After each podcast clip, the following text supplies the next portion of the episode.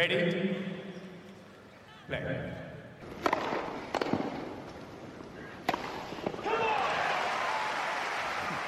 Herkese merhaba. Hoş geldiniz. Selamlar herkese. Hoş geldiniz.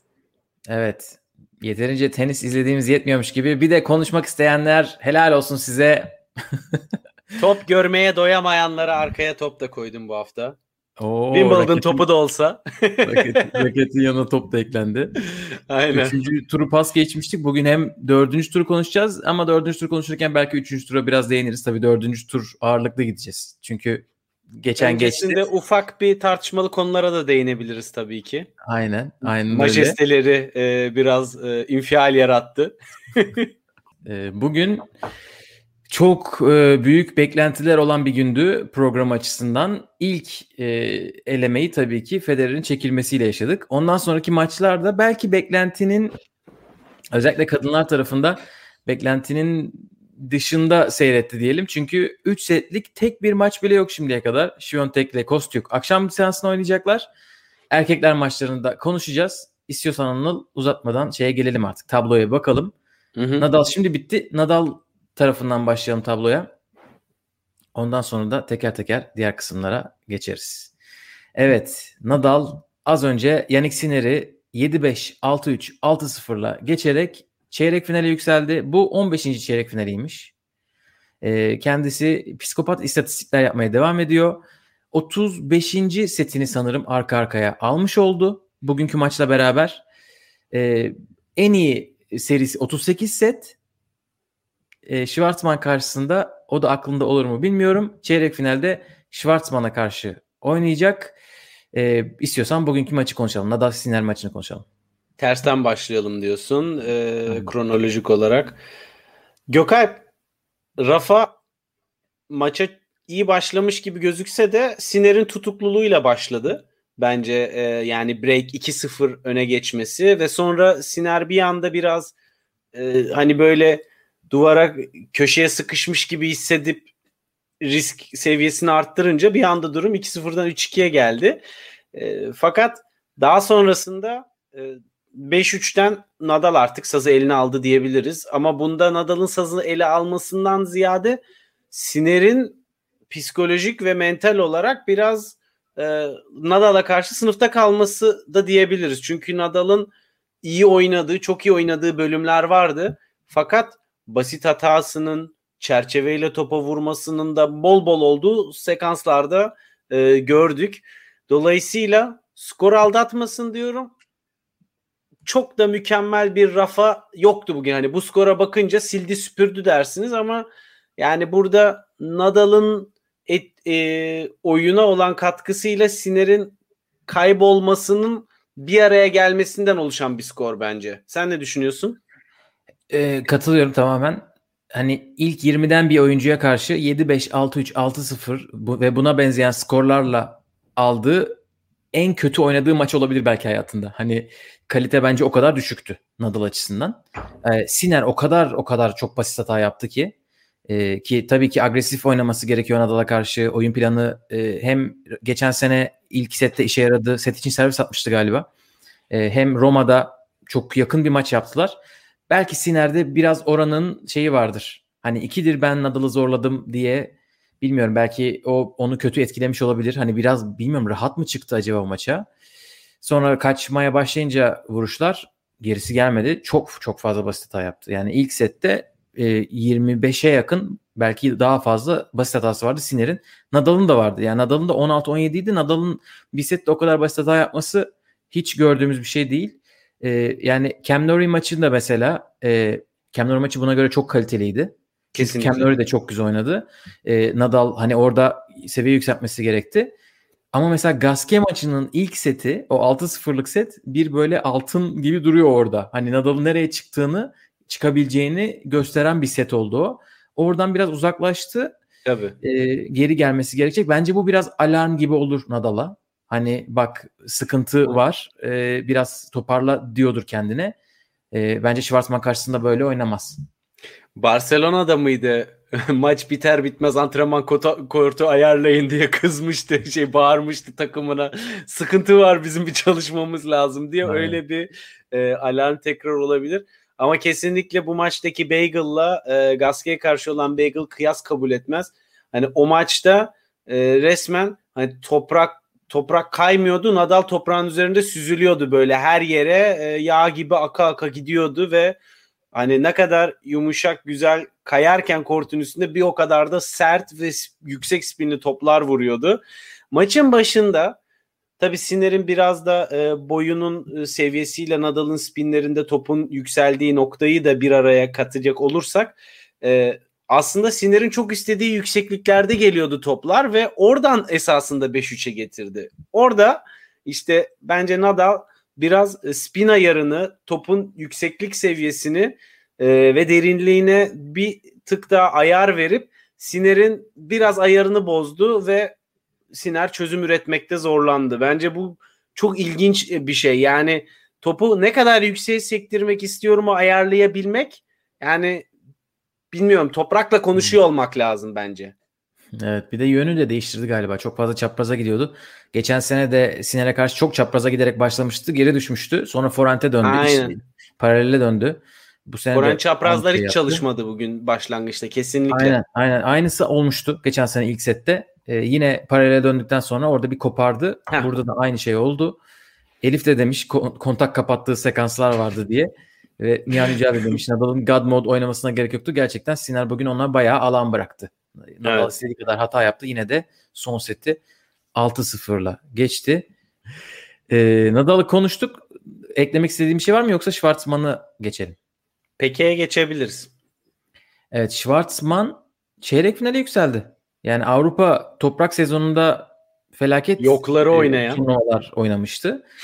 E, kurası baldan tatlıydı burada. Onu söylemiştik birkaç defa. Burada Jensun Lu ve Kolschreiber çünkü e, uzun sakatlıklardan yani sıralama düşüklüğünden dönüşte olan isimler. Aslan'ın da sürpriz bir maçta e, ortadan kalkması ki Aslan esasında Peke'ye ters gelebilecek bir oyuncu. Evet Avustralya'da 3 sette yenildi bu sene. E, Karatse ve Schwartzman. E, onları geçti. Karatse ile oynamasına gerek kalmadı. Bugün Struff'la oynadı. Struff e, Rublev'e elemişti. Struff verdi maçı diyebiliriz Gökalp bir anlamda. yani ben, ben çok net izleyemedim ama Struff ilk sette 5-1 öndeydi. Ve 3-0 evet. yenildi. Struff ilk sette nasıldı? Sana şöyle söyleyeyim. Servisler yani sanki nokta ile ayarlayıp hani ben buraya atacağım servisi deyip öyle atıyordu. İstediği her şey istediği gibi gidiyordu. Çok iyi hareket ediyordu. E, bütün rallilerde e, topları doğru zamanda alıp derine gönderip e, çok net bir şekilde baskı kurup Schwartzman'ı hataya zorluyordu. Sonra ne olanlar oldu. Bir evet. anda e, Struff'un servisleri çalışmamaya başladı. E, rahat oynamamaya başladı. Rahat hareket edememeye başladı. Ve o iyi seviyesinden eser kalmadı. E, ara ara tekrardan o seviyelere çıktı ama e, tabii Schwartzman da boş bir insan değil sonuçta. Ne kadar derinliği azaltırsan özellikle evet. o kadar kortun içine girebilen bir isim e, Diego ve dolayısıyla Oradan sonra maçın momentumunu ele geçirdi. Evet bu benim çok, gözlemim bu yönde. Yani Struff sen söyledin mi kaçırdı mı 7 set puanı ha. kaçırmış ilk sette. Yani 7 set puanı da kaçırmak yani çok hayal kırıklığı olması lazım. Belki ikinci set öyle olmuştur. Ama e, Struff'un elinden kaçan bir maçtır büyük ihtimalle. Ben de çok. ben çünkü böyle ara ara izleyebildim. Djokovic Muzetti maçıyla beraberdi galiba. Onun için e, tam emin olamadım ama Schwartzman'ın seviyesi hakkında çok bir fikir sahibi değilim. Schwartzman Roland Garros'ta iyi işler yapıp yapıp karşısına Nadal'ı buluyor. 2018'de dördüncü turda Nadal'a çıkmıştı. Orada bir set aldı hatta. ilk seti almıştı. Geçen sene yarı finalde oynadılar. Orada başarı olarak tiebreak oynamasını sayabiliriz. Set alamadı. Geçen sene bir de Roland Garros öncesinde e, Schwartzman'ın ilk defa e, Nadal'ı yenmesi Nadal severlerde böyle ufak da bir tedirginlik yaratmıştı. Ee, acaba yine bu bize bela olacak mı Roland Garros'ta da diye ama maç tabii öyle geçmemişti. Evet, Dolayısıyla 6-7 aylık aradan sonra döndüğü evet. üçüncü maçtı o. O Schwarzman maçı. Kolundaki pasları artık atmaya yavaş yavaş başladığı dönemdi. Sonra o forehand böyle kafanın üstünden döne döne spinleri artırmaya devam etti. evet, Ceyda ee, Minik bizi yenemez demiş. Ee, e, Nadal oluyor biz. Evet. Ceyda, Ceyda'nın kehanetlerine bir yenisini ek, ekliyoruz burada. Ceyda e, bu aralar e, tahminleriyle nazar evet. değmesin. Schwarzman maçı Nadal'ın hangi seviyede olduğunu gösterdi demiş Abidin Aydın. Gerçekten de Nadal'ın bir de hani toprakta da iyi oynayabilen e, bir isimle nerede olduğunu göreceğiz. Gerçi Cam Nori o seviyeyi biraz gösterdi. Çünkü bu sezon çok iyi oynamıştı Cam Nori. Ee, hani böyle sezonu çok iyi geçirip Nadal'ı çıkanlara çok üzülüyorum gerçekten. Üçüncü turda oynadılar. Ee, evet. Ama toprakta iyisen iyiyim demek için yani e, Nadal'ı geçmek bir amaç olmalı yani. Hani e, Dominic Thiem bunu çok sık yapıyordu. E, psikolojik üstünlüğü sağlamak için. Roland Garros'ta yen yetmiyordu ama en azından bir Nadal'ı şimdi Rublev dediğin adam bu sene ilk turda gitti Struff'a karşı ki Struff çok iyi oynadı o maçta. Gerçekten maksimum seviyesindeydi. Fakat Rublev mesela ben Nadal'dan set alabiliyorum psikolojisine girdi. E, bunu yapamadıktan sonra ilk defa Roland Garros'ta karşısına çıkıyorsan o zaman hani böyle WTA'de Serena'nın bir aurası vardı ya şimdi artık yıkıldı. E, maça 3-0 önde başlıyordu neredeyse. Yani rakibi Serena'ya karşı oynuyorum diye ne yapacağım diye böyle bir afallarken o bir birkaç oyunu zaten almış götürmüş oluyordu. E, Nadal'ın da tabii toprakta böyle bir etkisi var. Evet. Bu aurayı yıkmak da bireysel olarak oyuncuların kendi ellerinde. Evet bakalım Schwarzman neler yapacak. Onu da göreceğiz. Ee, ne durumda olduğunu. Ee, Nadal için çok kolay maç da olabilir. Böyle Schwarzman'ı rahatsız da edebilir. Ee, çarşamba günü oynayacaklar. Djokovic Berrettini de çarşamba günü oynanacak. Bakalım kime o gece seansı piyangosu vuracak. O iki maçtan büyük ihtimalle birisine çıkar o maç. E, çarşamba günü ilk ve son defa gece seansında seyirci olacak. Çünkü çarşamba ancak bu sokağa çıkma yasağı kalkıyormuş ve zaten evet. çarşamba gece seansında son günü. E, Perşembeden itibaren çünkü yarı finaller başlayacağı için o günlerde gece seansı yok. Böyle de bir program yapmış Fransa Yar, için. Yarı finalde zaten maçların biletlerini tek tek sattıkları için bir de gece seansından ek para kazanma ihtiyacı çok olmamış sağ olsunlar. Evet. Bakalım. Biraz yukarılara gidelim ve neredeyse günün maçı ama aslında günün maçı da denebilecek bir maç. Çünkü ilk iki seti günün maçı etmesine yetecek olan Djokovic Muzetti'yi konuşalım. Lorenzo Muzetti 2-0 öne geçti Djokovic'e karşı. Ee, ve sonra ikinci maçta Djokovic 7 puan mı verdi? Öyle bir şey oldu. İkinci yani, maç başladı orada. Dağıttı Djokovic orada. Ben tam iki seti izleyemedim. Yazışmıştık da biliyorsun. Ee, tam evet, ben doğru. yoktum. Nasıl e, koştur koştur e, geldim eve. Maçı açtım. Benim eve girmemle Muzetti'nin Paris'ten çıkması bir olmuş.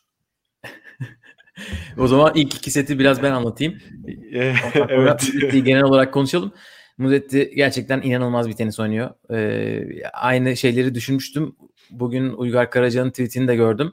İtalyanların ha, arasında kesinlikle kesinlikle İtalyanların arasında tavanı en yüksek olan Muzetti. Ee, Bunu ama... yalnız sadece Uygar Karaca söylemiyor.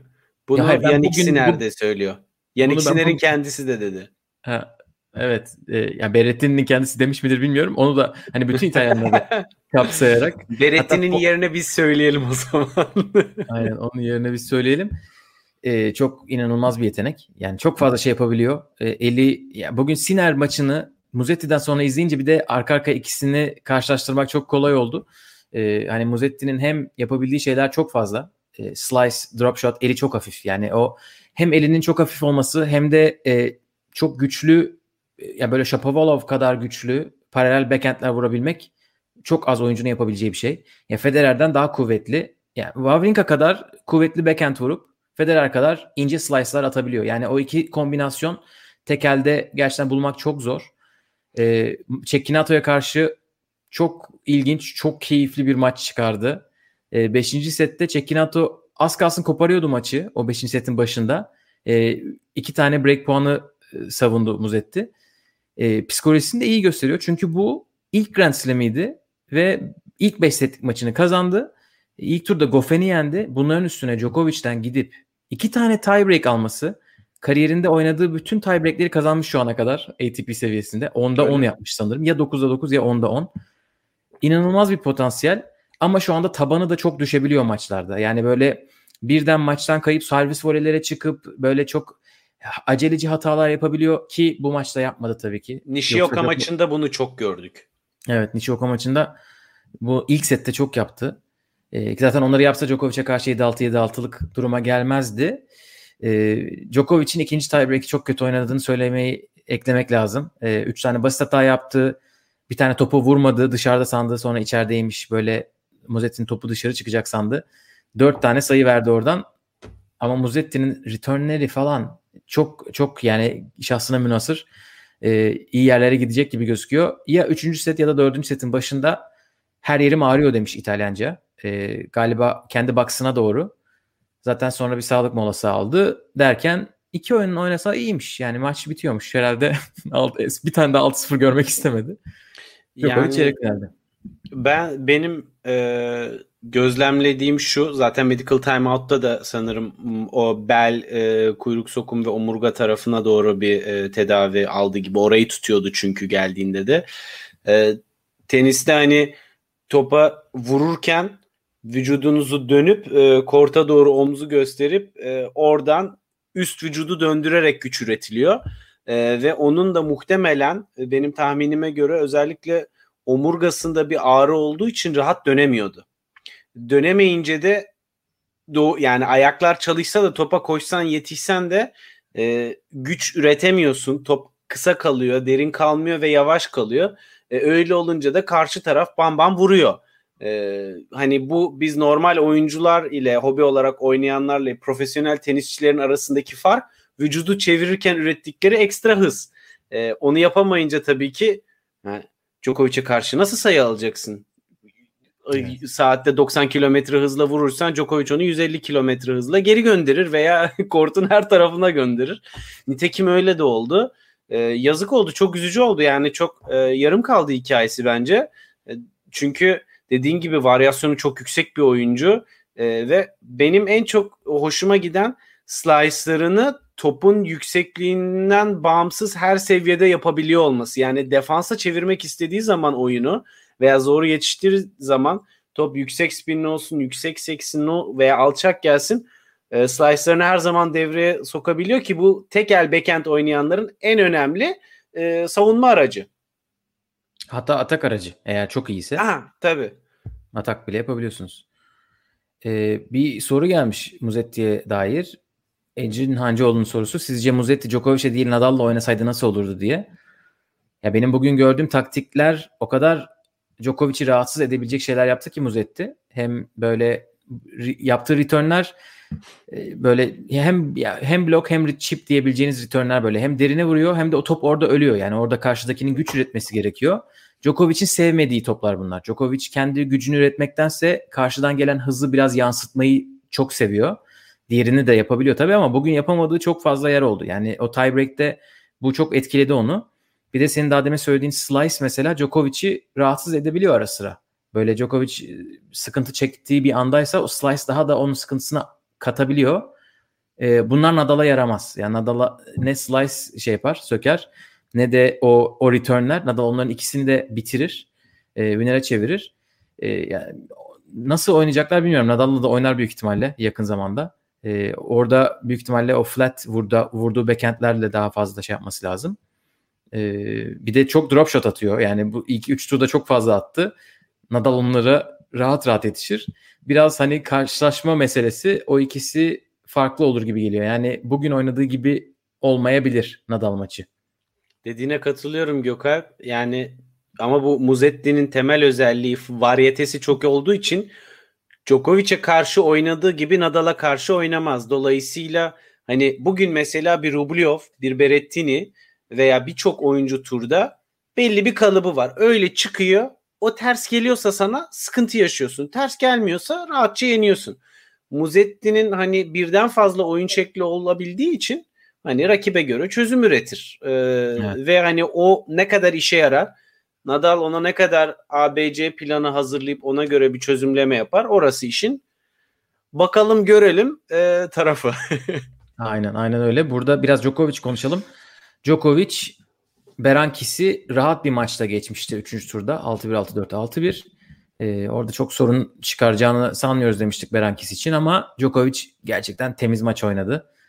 Hani böyle Avustralya açıkta oynuyor gibiydi. Hani orada böyle dövüyor ya ilk turlarda. Öyle bir maçtı. Muzetti karşısında da bugün 2-0 geriye düştüğünde herkes zaten Djokovic diyordu hala. Yani Djokovic o noktada. Ne yapar ne eder çevirir. Winner bu adam. Evet. Evet evet zaten 3. setin başında İyi daha Muzetti'nin Muzetti'nin başı böyle etrafında bir ağrı yok. Yani biz görmüyorken Djokovic zaten artık vitesi 3 vites birden yükseltmişti. Onun için e, onu da biraz ilk defa şeyde göreceğiz gibi hissediyorum. Belki ilk defa değil yani böyle ilk iki sette gördük biraz tabii. Ama Berrettini maçı herhalde onun için çok değişik olacak. Çünkü mesela Djokovic bugün tam maça girememiş gibiydi. Yani onu bağıran çağıran Djokovic yoktu ilk iki sette. Ve o bağıran çağıran Djokovic yoksa bir sıkıntı var demektir onun için. Hem hem geride olup hem böyle memnuniyetsizliğini belli etmiyorsa e, bugün iyi çevirdi. Berrettini maçı bambaşka bir Djokovic izleyebiliriz bence ruh hal olarak. Ya özellikle şu ana kadar hani ezberimde yok ama Berrettini'nin e, servisi önceki turlarda kendisini yalnız bırakmadı. E, bu senenin Roland Garros'unda da gördüğümüz üzere e, servisin etkinliği çok daha yüksek. Dolayısıyla iyi servis atan bir Berrettini Djokovic'in sinirini oldukça bozabilir. E, bu ama hani ne olursa olsun Gökalp yani Berrettini'nin çözümlemesi çok zor değil. Bunu Zverev de gösterdi e, Madrid'de. Ve dolayısıyla Djokovic de kendi servis oyunlarına tutunmakta sıkıntı çekmezse bir noktada tıkanacaktır Berrettini. Kaldı ki Berrettini'nin de üstünde yine Djokovic'e karşı oynamanın bir etkisi, bir aura e, sonucu e, bir titremesi olacaktır. Yani bugün bunu e, Siner 5-3'te servis atarken nasıl gördüysek Berrettini'de de bunu Djokovic'e karşı çok rahat görebiliriz. Hala belki de Djokovic'in seviyesini yorumlamak için en uygun maç e, Cuevas'la oynadığı maçtı. Ki o bile çok bir yoruma açık değil. Henüz bence e, ilk iki seti kaçırdığım için ben Djokovic'i yorumlamakta zorlanıyorum. Siz iyi oynayan birine karşı seviyesini biraz daha iyi görebildiniz ama ben onları kaçırdım. Özetten de hiçbir şey anlaşılmıyor gerçekten. Yani evet, evet. E, tenis özeti izlenerek e, anlaşılacak bir şey değil. Berettini maçında notlarımla e, bekliyorum. İrem demiş ki Berettini zorlar mı Nole'yi ne diyorsunuz? Sen biraz değindin ama e, yani Berettini için çok değişik bir durum. Çünkü seviye birden çok yükselecek. Yani böyle ilk 50'den 60'tan kimseyle oynamadı. E, Kwon'un sıralamasının ilk 60-70 olduğunu sanmıyorum. Federer maçının oynamaması e, temposunu bozmuştur mutlaka. Normalde 2 gün ara verirken şimdi 4 gün ara verecek. E, bu yani bazılarının temposunu çok bozuyor. Bazılarına dinlenme fırsatı veriyor ama Berretti'nin dinlenme ihtiyacı yoktu. E, bunlar bu faktörler var. Bir de bence e, Djokovic'i rahatsız edecek bir kalitesi yok gibi hissediyorum. Yani böyle bir oyununda bir silah yok. Hani Djokovic ha buradan rahatsız olur diyebileceğim. Gerçekten servis çok iyi olacak ama 3 set boyunca sürekli iyi olacak. Ki onu bile Djokovic o, o bile rahatsız etmez. Djokovic çok iyi yani return zaten bir numara olduğu işi return. İlk çıkış noktası return yani. Hani Aynen ekmeğini zaten return'den kazanıyor. Onun için e, ben sanmıyorum ki Berrettini Djokovic'e çok zarar versin. Ben de. Deyip o, burada o zaman aşağılara mı iniyoruz? Bir Federer'i bir konuşsaydık yok Aa, Federer'i konuşmadık. Federer konuşalım. Federer'i nasıl buldun? Bir, kö- bir Köpfer maçını konuşalım. Ondan sonra çekilmeyi konuşalım. Köpfer maçı e, şöyle. Bence Federer maçın başından beri çok ahım şahım oynamadı Gökalp. Yani çok iyi sekanslar vardı ilk sette. Gerçekten hani ilk set Prime Federer'den böyle e, güzel şeyler gösterdi. Fakat setler ilerledikçe kademe kademe hareket etmesi, topa pozisyon alması e, vesaire derken basit hata sayısı çok arttı. Ve esasında bence Federer maçı kazanmaktan ziyade Dominik Köpfer heyecanına yenik düştü. Saçma sapan hatalar yaptı. Federer yani topları artık son sette topu oyunda tutmaya yönelik bir e, şekilde oynuyordu. Yani sadece ben topu geri yollayabileyim yollayabildiğim kadar da Köpfer umarım hata yapar şeklinde ve nitekim öyle de oldu. E, servisleri güzel ama yani e, tabii ara ara birinci servisin e, oyuna giriş istikrarı sıkıntılı olsa da e, ben servisini genel olarak beğendim bu turnuvada. Yani özetle Köpfer maçından ziyade e, bence turnuva genelinde yorumlarsak çim sezonunda güzel sonuçlar için umut var. Hale'de ne yapacak merak ediyorum. Ee, bence Köpfer Federer'e karşı oynanabilecek en iyi oyunlardan birini oynadı. Ben öyle düşünüyorum. Ee, zaten hem solak olduğu için onu zorlayacağını konuşmuştuk. Hem e, iyi toprak turnuvaları oynadı e, bu sene, geçen sene. E, yani maçın başından sonuna kadar bir de bırakmıyor. Hiç öyle böyle bırakan bir oyuncu değil. E, bırakmayacağını hatta böyle Twitter'da e, çok canlıydı Twitter o akşam. Bir sürü insanla konuştuk beraber. Hani acaba bırakacak mı diye soranlar oldu. Ben dedim herhalde bırakmayacak yani. Çünkü Federer'in de düşebileceğini gördü. E, mod olarak da fiziksel evet. olarak da. Onun için bırakacağını sanmıyorum. E, bir de e, hem forehand hem backhand hiç şey yapmadı yani hiç e, topu erken almadığı olmadı. E, belki 1-2 yerdedir. 3 saat 35 e, dakikalık bir maçta. Ki bu Köpfer'in hayatının en uzun maçı olmuş.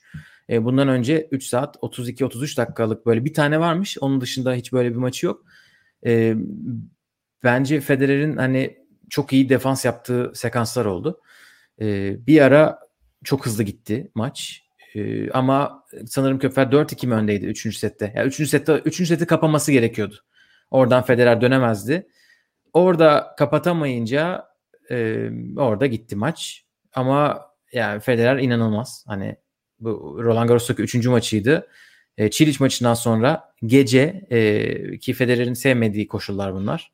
Hani ağırdı zemin, top yavaştı. Hiç onun zaten, uygun değildi zaten. Hani bir de zaten oluk oluk terliyor. Hani gördüğünüz gibi.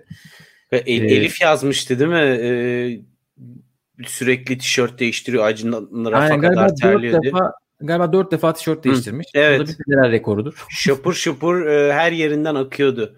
Yani e, Evet. Toprağı e, ağırlaştıran kendi teri oldu belki de bilmiyorum. Esra Dura demiş ki Federer ikinci haftayı kalamaz demiştin. Sizi yalancı çıkarmamak için çekildi. Ee, biz ya Biraz iki ya dört diyorduk galiba. Evet. Dörde çıkmak aslında ikinci haftaya kalmak oluyor ama çekilerek gerçekten de ikinci haftaya kalmamış oldu böylece. Normalde ikinci hafta maçı vardı işte. Hatta evet, salı dördüncü, günü yani. Dördüncü tur çünkü ikinci hafta sayılıyor. Ama çekilmeme, çekilmesi e, çekilirken ki mesajı e, Fransa açığı ne kadar bir hazırlık turnuvası olarak gördü ve Fransa açık yönetiminin ona e, böyle e, arkasından su dökerek çok e, mutlu bir şekilde uğurlaması bir sürü insanı tabii şey yapmış. E, tepkisini çekmiş bir sürü insanın. Bu konuda ne düşünüyorsun? Yani tepki göstermek e, olabilir. E, bu bence ben hani ilk e, çekilme haberinden sonra çok bir yorum ya- yapmaktan imtina ettim. Çünkü daha yeni Osaka olayında biraz işin farklı taraflarını da olabileceğini e, zamanla insanlar anladı, biz de anladık. E, dolayısıyla hani sıcağı sıcağına bir fikir yürütmektense biraz daha olayı gözlemlemeyi tercih ettim. Ya benim aklıma birincisi şu geliyor. E, bu bir kere bireysel bir spor. O gün hani mesela ne bileyim futbolda biri o gün kendini iyi hissetmiyorsa yedek kulübesinde başlayabiliyor veya o gün kadroya girmeyebiliyor. Test öyle bir seçeneğiniz yok. Ee, ve e, turnuva başlamadan önce Federer'in burada nereye kadar ilerleyebileceğini bilebilme şansı yok. Bence Federer beklediğinden çok daha fazla ilerledi veya lan hesapta olmayan bir yere geldik gibisinden bir moda da girdi. Ee, ama şu var benim en çok düşündüğüm nokta Federer sakatlıkları konusunda ağrısızlık konusunda belki de en ketum oyunculardan birisi. Açık bir şekilde yazmasa da maçın son anlarında bir sıkıntısı olduğunu gösterdi. Gerçekten hareket ederken birçok topa özellikle son iki oyunda e, birçok topa koşmadı. Hani e, defansı bıraktı bir nevi. E, özellikle e, Köpfer'in T, T'ye yakın yerde e, toplara vuruşunda hani bir tarafı tahmin edeyim oraya doğru koşayım falan hiçbir şey yapmadı öyle. Yani durmadı. Yani bir yerde durup orada defans yapmayı bile seçmedi. Dolayısıyla ben bir tık sıkıntısı olduğunu düşünüyorum ve korktu. Tekrardan yükseltmesi için. Bir de işin tabii şöyle faktörleri var. Federer ikinci kez e, böyle bir ameliyattan çıkıyor ve e, böyle bir ameliyat sürecinden ve iki ameliyat üst üste. Yani bunun en psikolojik endişesi bence azımsanmayacak kadar yüksek. Ee, ikincisi ya burada bu turnuvayı sonuna kadar oynayayım diye gidip buradaki sakatlıktan sonra sakat sakat tenise veda etmeyi isteyecek belki de son insan. Hani bu tarz hesapları da illaki vardır. Dolayısıyla kendi hikayesini kendi istediği gibi bitirmek istemesi bence normal. Kaldı ki birinci tur başlamadan çekilmek, birinci turun sonunda çekilmek, maçta çekilmek e, bunlar son derece normal karşılanırken Federer çekilince bir anda işler çok garip noktalara geliyor. Ki hani evet, ama bunun sebebi şu. Federer hiç sakatlandı falan demiyor. E, yorgunum bile demiyor. Ben Wimbledon tedbir için, amaçlı diyor. Ben Wimbledon'a hazırlanıyorum diyor. Yani ben diyor e, geri dönüşümü sekteye uğratmak istemiyorum diyor. Geri dönüşümü yavaş yavaş yapmak istiyorum diyor. Tabii bu iş Roland Garros olduğu için yani o hani adımlardan birisi Roland Garros atıldığı için çok fazla e, tepki topladı tepki toplayanlardan. Ama e, şunu da söylemek lazım. Yani ya bu sakatlık dönüşü gerçekten e, planlamasını nasıl yapıyorsa e, öyle yapıyor. Hani ben de senin gibi düşünüyorum. Sen öyle dedin galiba. Hani bence ilk 3 maçtan birinde yenileceğini düşünüyordu turnuvaya geldi, gelirken. Kuradan bağımsız. E, burada şunun da tabii etkisi var. Fransa açık bu sene bir sene ertelenmeseydi e, Fransa açığın finaliyle Halen'in arasında bir hafta olacaktı. Şimdi o bir hafta da yok. Fransa açık çünkü kafasına göre bir hafta erteledi. E, çim sezonu iyice azaldı. Ondan dolayı Federer'in durumu bu. Bakalım neler yapacak. Hale'de herhalde oynayacaktır artık. O kadar da şey yapmaz. E, bir şöyle yorumlara bir bakıyorum.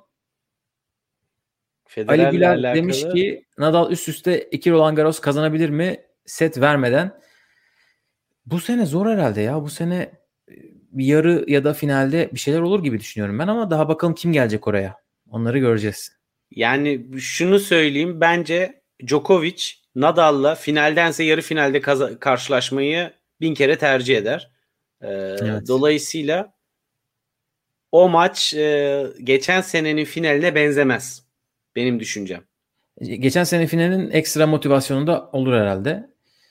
Ee, Yelena Rybakina'nın menajeri Murat Yılmaz da aramızda.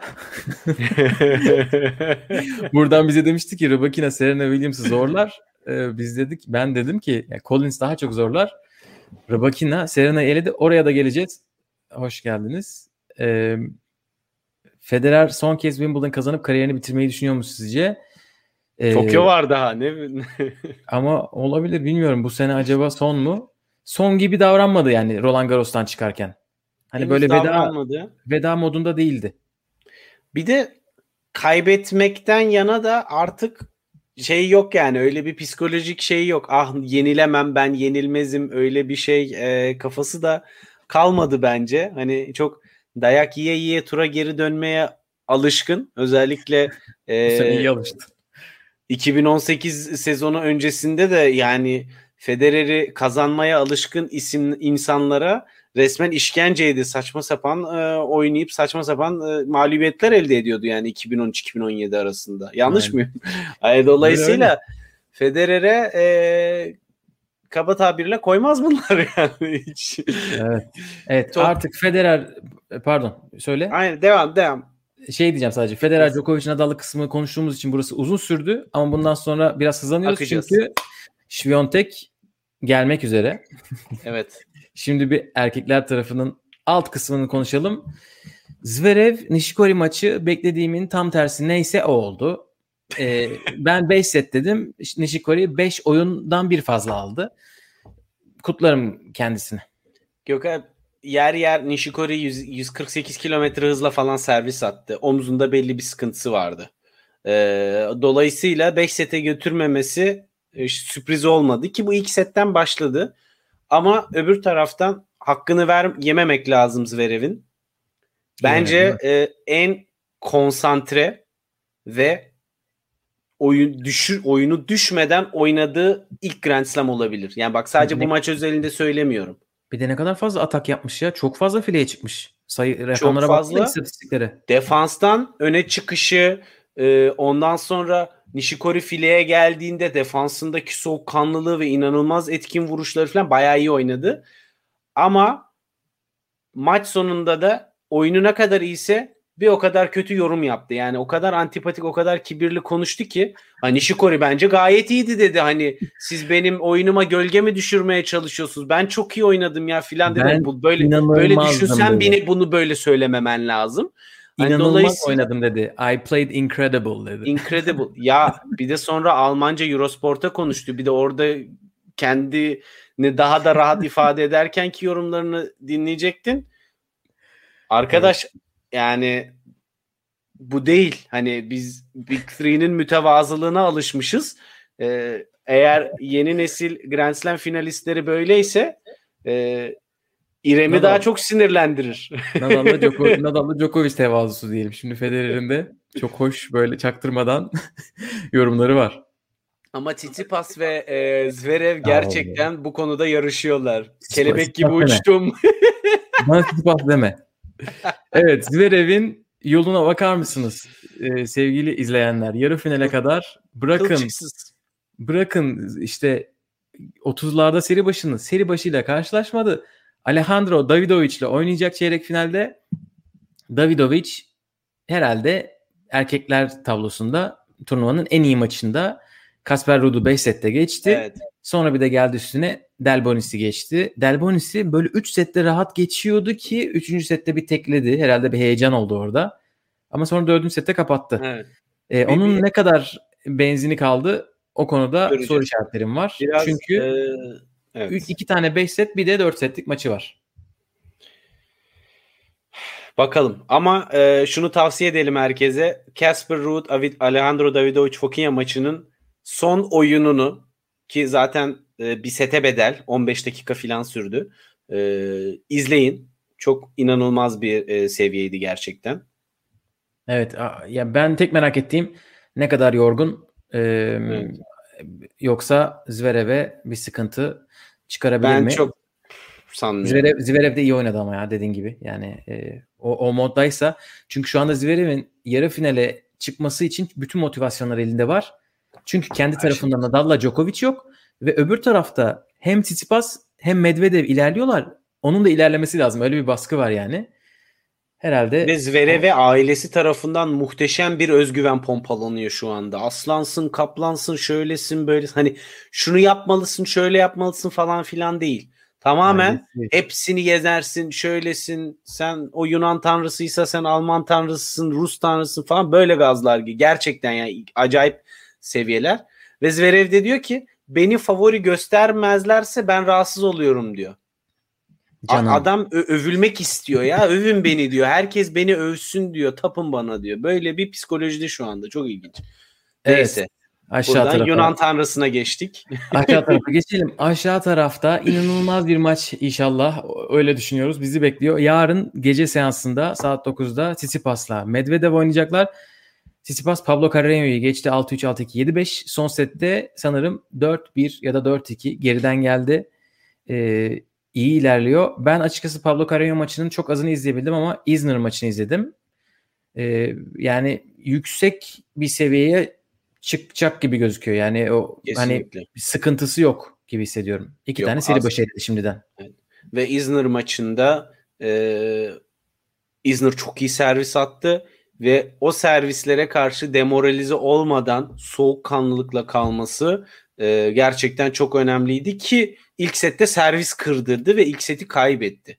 E, hani or ser, yani belki de tarihin en iyi servisçilerinden biri John Isner. Ee, sanırım 2000 1000 ace 2000 ace'i mi ne kaldı Karlovic'i de rekorda geçmesi için öyle bir şeyler var. Ee, öyle bir adama karşı ilk seti servis kırdırıp kaybediyorsun. Ama yok benim planım var, stratejim var, devam ediyorum diyorsun ve o planları uyguluyorsun. Çok e, her yönden çok komple hale geldi zaten ve kafa olarak da çok konsantre o da kesinlikle. Bu arada e, şöyle gidiyor Sipas. Servisçi, toprakçı. Servisçi, toprak. Top, Pablo Carreño toprakçı değil ama toprakta çok iyi oynayabilen bir isim. Ya böyle gerçekten farklı e, profilde isimleri geçti. Neredeyse her şey hazır ve o farklı profillerde isimlerin oynaması gerekiyordu. Çünkü çeyrekte oynayacağı isim hem e, geri çizgiden iyi oynuyor hem iyi servisçi gibi yine çıktı ortaya. Ya böyle 10-15 ace atıyor maç başına. Opelka'dan daha çok ace attı değil mi Opelka'ya karşı? Opelka'nın 3-4 katı mı? Yok abartmayayım. Ama en az 6-7 ace daha fazla ace attı Opelka'dan. Christian Garin'e set vermedi. Ben Garin'e 3 top basmıştım arkadaşlar. 6-2, 6-1, 7-5 ne? 6-2, 5-0'la başladı maç. Yüreğim hopladı bir. Sonra Christian Garin 3. sette biraz daha iyi oynadı. Ki Medvedev de şey demiş. E, hani Christian'ın iyi oynamaması tabii ki bana çok işime yaradı. Ama 3. sette iyi oynadı. Ben de onunla tutunabildim. Hele 5-5'te e, berabere eğer izleyebiliyorsanız izleyin. İki tane forehand vuruyor. İnanılmaz zaten seyirci coştu. Ondan sonra maçı kazandı. Ondan sonra seyirciyle zaten böyle neredeyse sarılacaklar artık. O kadar samimiler. E, zaten Fransızca konuşuyor. Çok iyi Fransızca konuşuyor. Fransa'da yetiştiği için. Seyirciler koşarak gelip kafasına kasketi takıp eline bageti verip bu artık bizim Frans bu Fransız diye böyle bağırlarına basabilirlerdi. Turnuvada Fransız kalmadı zaten. Onlar da ekmek banacak yer arıyorlar. Evet. Elif demiş ki hepimiz yedi bu adam. İrem de adam dalga geçti hepimize demiş. Danil Medvedev hepimize dalga geçti. Troll ben, reis ya. Ben bu 3 top bastım bakın. Garin'e 3 top bastım. Ben bütün rakiplerine top bastım. Medvedev yenilecek diye. Şuna bakar mısınız? Biz şu anda gelmişiz bu ikinci haftaya. Şunu konuşuyoruz. Evet şu. Gördüğünüz üzere bu hiç kimse turnuvadan önce bunu konuşmuyordu. Djokovic, evet. Djokovic'i bir numaradan edebilirmiş Daniil Medvedev. Ee, o kadar kale almıyordu ki kendisini bu ihtimal hiç konuşulmuyordu. Eğer Medvedev finale çıkarsa ve Djokovic finale çıkmazsa Medvedev dünya bir numarası oluyor arkadaşlar. Böyle bir şey olabilir mi? Ozan Tufan. Böyle bir şey olabilir mi ya? Med- yani Medvedev neler yapıyor? Ben... İçimizdeki Fenerbahçeliler konuştu. Şaşkınlıkla izliyorum. Keyfi çok yerinde. Kendi tenisini oynuyor. Böyle stil falan değiştirmedi. Yalnız hiç gece oynamadı. Hani o şartlar acaba ona yes. nasıl olacak? Ee, servisin etkinliğini biraz düşürecek mi? Ee, Tsitsipas için de aynı şeyler geçerli ama Medvedev belki bir tık daha fazla. Bunu ben hiç kestiremiyorum. Medvedev neler yapabilir? Sen ne diyorsun? Yani standart olarak Tsitsipas'ın Medvedev'i yenmesi gerekir. Fakat bu sene e, zemin herkese bir kötü şaka yapıyor. Gecesi ayrı kötü şaka, gündüzü ayrı e, sürprizlerle dolu. Dolayısıyla e, çok net bir şey söylemek zor. Yani ama şu ana kadar belki de izleyeceğimiz en üst seviye maç olacaktır. Evet e, bu maç nasıl olacak? E, merakla bekliyoruz. Bakalım Medvedev gündüzleri yaptığını gece de yapabilecek mi? Bu arada aralarında bir de özel bir rekabet olduğu için senin en büyük rakibin kim diye sorduklarında Medvedev'e Tsitsipas diyor. Tsitsipas da Medvedev diyor. Aralarında husumet de oldu ilk maçlarında Miami'de 3 sene önce. Ee, Onlar küfürlü falan olaylar oldu. E, ve 7 maçlarının 6'sını Medvedev kazandı. Medvedev Nadal'la Djokovic'e karşı bu kadar motive çıkmaz korta. Tsitsipas keza. Çok iyi maç olması lazım. Beklentim inanılmaz. Bakalım. Kadınlara geçelim mi? Kadınlara geçelim. Ee, Medvedev Tsitsipas e, özel bölümü geliyor gibi hissediyorum ama Gökalp. Öyle bir maç olacak o yani. Evet göreceğiz. Kadınlarda Gauff efsaneler e, yazmaya devam ediyor. Daha yeni başlayan kariyerinde. E, burada set vermeden çeyrek finale yükseldi. Kariyerinin ilk çeyrek finali Ons Jabber'ı 6-3 6-1 ile geçti. Jabber nerede? Ons Jabber için çok güzel bir maçtı. Yani çok böyle fırsat dolu bir maçtı. İkisi de eski Fransa Açık Junior şampiyonu. Toprakta oynayabilen isimler. Ama Coco bugün hiç acımadı. Hiç bu kadar şey görmemiştim yani konsantre görmemiştim. Koko bugün en yüksek servis hızı kaçtı? Ee, bilmiyorum. 192 kilometre. Tebrik ederim. 192 kilometreye çıktı. Hani hep bahsediyoruz ya vuruş gücünü arttırdı, e, daha dominant, daha agresif.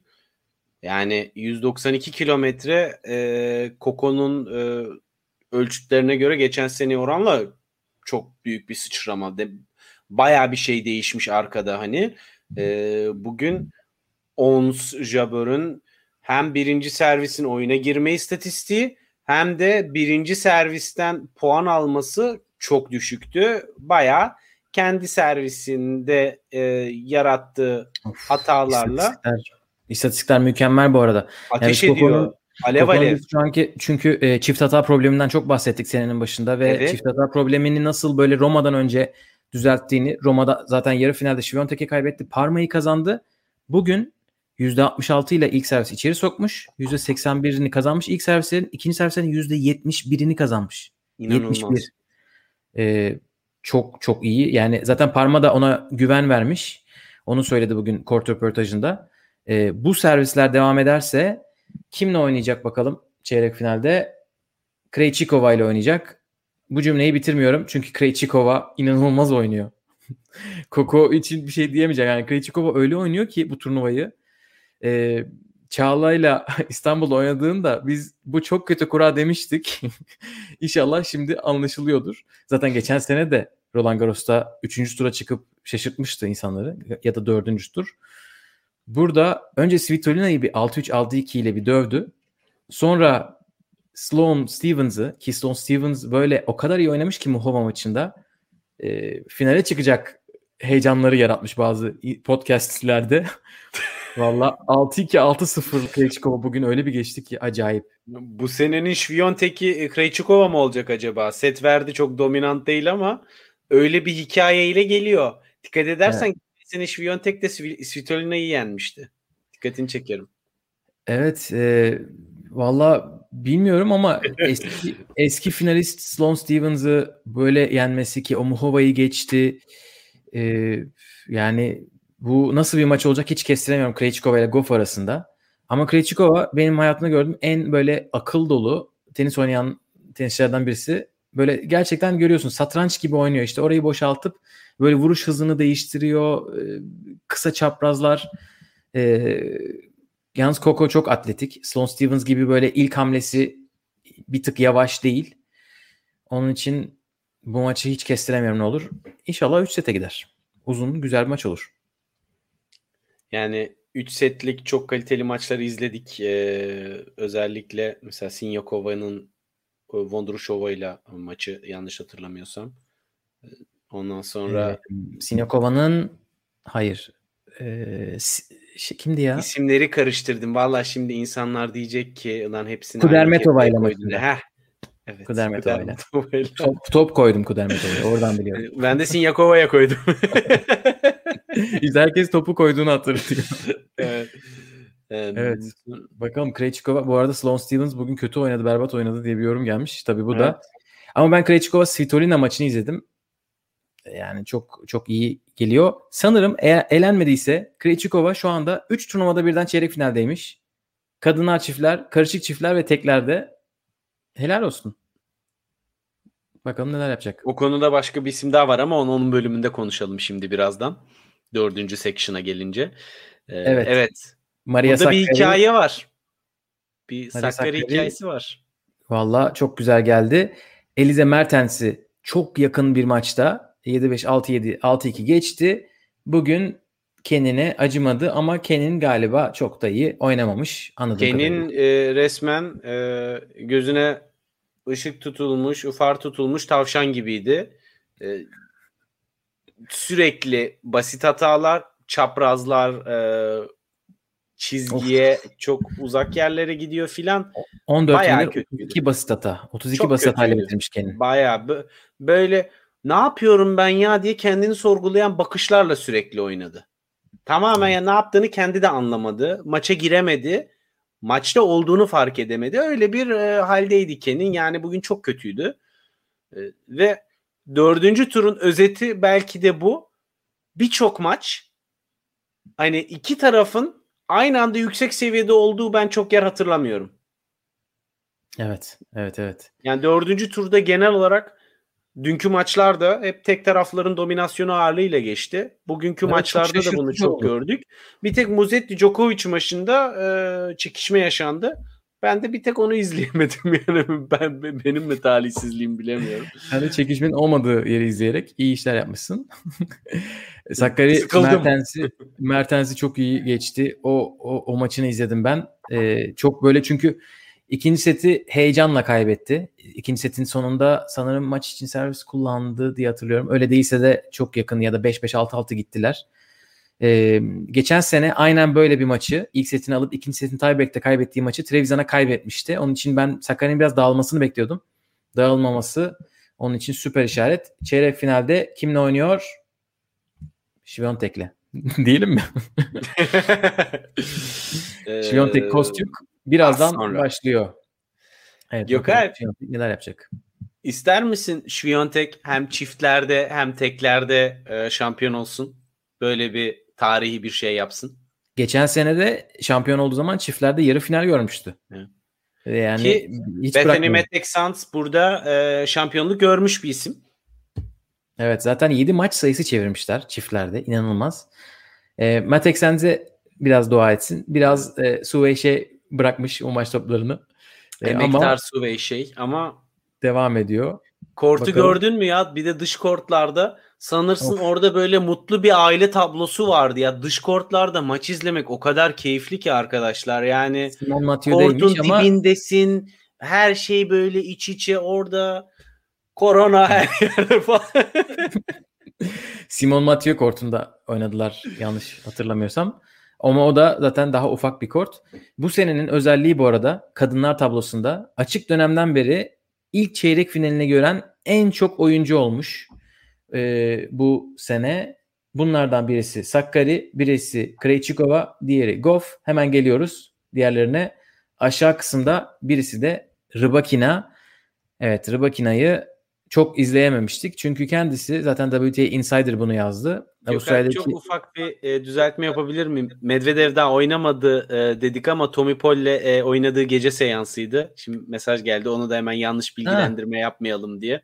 ha, süper. Süper Evet. evet. 3 Ee, sette bitmişti sanırım o maç zaten. Ha pardon ilk seti Tommy Paul almıştı. set Ee, kaybetti. sonra, Tompa. evet, Evet. ilk orada hatta. E, o bu bir zaman işaret midir acaba? Bir Bu bir işaret. işaret midir? Evet bu reji yardım için çok teşekkür ederiz. Evet. Medvedev'i silmiştik kafadan. Rybakina Serena'yı geçti. Biz Serena'nın e, final rotalarını çiziyorduk. Çünkü aşağı tarafta kalan en yüksek seri başıydı. Ama Rybakina'yı izlememiş olmanın verdiği bir hayal silsilesiymiş bu. Tertemiz bir maç oynadı. Bu kadar eforsuz, güzel servis atan çok e, tenisçi yok. Kadınlar tarafında üstüne bir de Serena'da çok basit hata yapınca böyle 6-3-7-5'lik bir skor. Ya Gökalp şimdi Serena burada 3 kere kupayı kaldırdı. Hani en az dominant olduğu Grand Slam burası. Fakat burada o 3 Grand Slam'i kazanırken en önemli e, dayanağı sıkıştığı anlarda, servis kırma puanları gördüğü anlarda attığı inanılmaz etkili ace'ler e, ve servisler. Yani servisler diyemiyorum ace'ler neredeyse. Ve şu anda e, maalesef Serena'nın servisi istediği kadar güçlü olsun o seviyelerden uzakta. Ve bu da e, en büyük engel önündeki. Yani bir servis konusunu çözemediği sürece özgüveni genel olarak bence biraz sallanacak. E, bu onun en önemli etkeni. Bir de tabii ki genç isimlerin üzerindeki artık o et, eski Serena etkisi, yenilmez armada etkisi yok. Onlar onun dominant olan dönemine denk gelmediler çünkü çok fazla. Özellikle şimdi 20 yaşındakilerden bahsediyorum. Ama işte bunlar da hep psikolojik etmenler. Hani maça böyle e, 2-0, 3-0 e, önde başlamanın e, sadece kortta olarak e, korta çıkarak 3-0 önde başlanılan o psikolojik etkiyi Serena'da artık gidiyor. Gitti diyebiliriz hatta yani. Evet bence burada e, servis çok ona faydası olur ama servisin dışında bir bir sıkıntılar var. Yani çok fazla basit hata yapıyor. Çok rutin backhandler, forehandler kaçırdı bu şeyde, bu maçta. Diğer maçlarda da zaten Romanya'da gelen oyunculara karşı zorlanmıştı. Bilmiyorum bakalım ne olacak. Wimbledon'a ka- kadar turnuva oynamayacak diye biliyorum Serena. Federer Hale'ye katılıyor ama Serena'nın bir hazır turnuvası yok. Belki bir davetiye alır. Yoksa biraz daha tempo bulması gerekecek. Ama Rybakina gerçekten çok iyi gidiyor. Ve de çeyrek finalde Pavlyuchenkova ile oynayacak. Pavlyuchenkova her slam'de hem tekler hem çiftlerde Grand Slam çeyrek finale çıkmayı başarmış bir isim. Ama o maçların bir tanesini bile kazanamamış şu ana kadar. Bu sefer karşısında yakın arkadaşı çiftler partneri Rybakina var. İkisinden birisi yarı finale yükselecek. Pavlyuchenkova gayet güzel oynuyor. Belarus falan bitirdi Belarus ülkesini. Önce Sabalenka'yı geçti 3 sette. Sonra Azarenka'yı geçti. Çatır çatır devam ediyor. O maçta güzel olur. Belarus'taki politik olaylara tepkisini Belarusluları yenerek e, gösteriyor. Ee, evet bakalım o tepki gösterecek bir isim olmayabilir ama ee, biraz yani aşağı inelim çünkü maç başlıyor gibi. Evet tam Arajidan Sek o da bu turnuvanın sürpriz isimlerinden Gökalp. Evet. İlk maçı çok iyiydi. Ee, Andrescu ile gerçekten bayağı iyi bir maç oynadılar. Hani biz biraz da Andrescu kaybetti maçı dedik ama Biraz Andrescu'ya da fazla e, günahını almışız gibi. Yok yok ben e, yani Zidane Şek'in neler yapacağını tahmin ediyordum. Hatta sürekli Barty'den set aldı, Barty'den set aldı bir ara papağan gibiydim. Gerçekten de gösteriyor, gösteriyor kendini böyle toprakta neler yapabileceğini. Sadece şuradaki Sinyakova maçına bakar mısınız? Yani 6-0, 7-6 ve o tiebreak 7-5 Sinyakova başını dağlara taşlara vuruyordur. Burada hatta bir yorum da olmuştu iki bölüm önce. Sinyakova çok iyi maçlar kazandıktan sonra Roland Garros'ta sonraki maçta kaybetmesiyle ünlüdür diye. Bir defa daha öyle yakın bir maç kaybetti. Kristia'yı geçti. Zidanşek Kristia güzel gelmişti. Yani böyle Trevisan ve Kasatkina'yı yenip gel- gelmişti. Zidanşek de ilk defa çeyrek finale yükselen isimlerden birisi. Slovenya'nın ilk çeyrek finalist kadın oyuncusu olmuş kendisi. Ve, ve çeyrek finaldeki rakibi Paula Badosa. Paula Badosa herhalde kadınlar tarafında e, turnuvanın maçı diyebileceğimiz Ana Bogdan'la yaptığı maç acayipti. Onun üstüne Vondroshova'yı 3 sette geçti. Ben çatır çatır bitmiştir geliyor. diye düşündüm Gökalp. Açıkçası Vondroshova'ya karşı çok e, şans vermiyordum. Tek top bıraktım. Yani ikinci topa elim gitmedi. Vallahi ben de aldı. tek top bıraktım. Üzdü.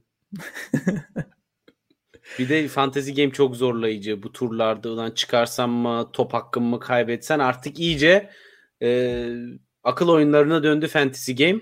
Bakalım. Fantasy Game biraz saçmalamış. E, Nadal'ın puanı o kadar yüksek ki e, yani evet, başkasına neden herkes gidelim? 400 puanları topladı yani.